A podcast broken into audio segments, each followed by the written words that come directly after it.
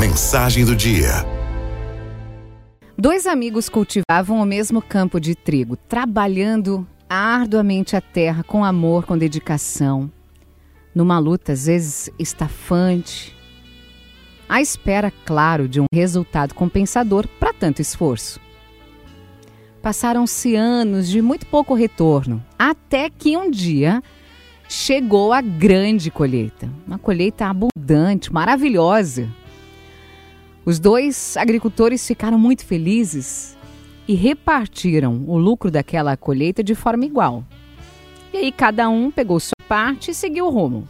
À noite, deitado, cansado, né, daquela daquela fase da vida, de todo o trabalho, um deles pensou: Puxa vida, eu sou casado, tenho filhos fortes, filhos bons comigo, tenho uma companheira fiel, cúmplice. Eles vão me ajudar no fim da vida. O meu amigo, meu sócio, ele é sozinho, ele não se casou, não teve filho.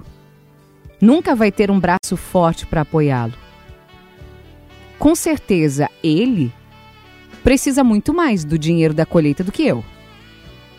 Se levantou silenciosamente para não acordar ninguém. Colocou metade dos sacos de trigo recolhidos na carroça e saiu.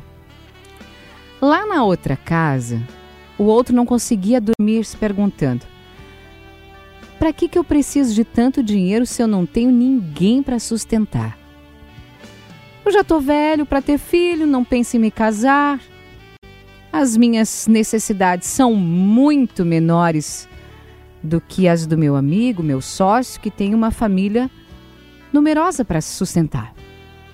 Ele não teve dúvidas, pulou da cama, encheu a carroça com a metade do produto da boa terra e saiu, pela madrugada fria, se dirigindo até a casa do amigo e sócio. O entusiasmo era tanto que não dava para esperar o amanhecer. Naquela estrada escura, nebulosa, uma noite de inverno, os dois amigos se encontraram frente a frente, se olharam espantados.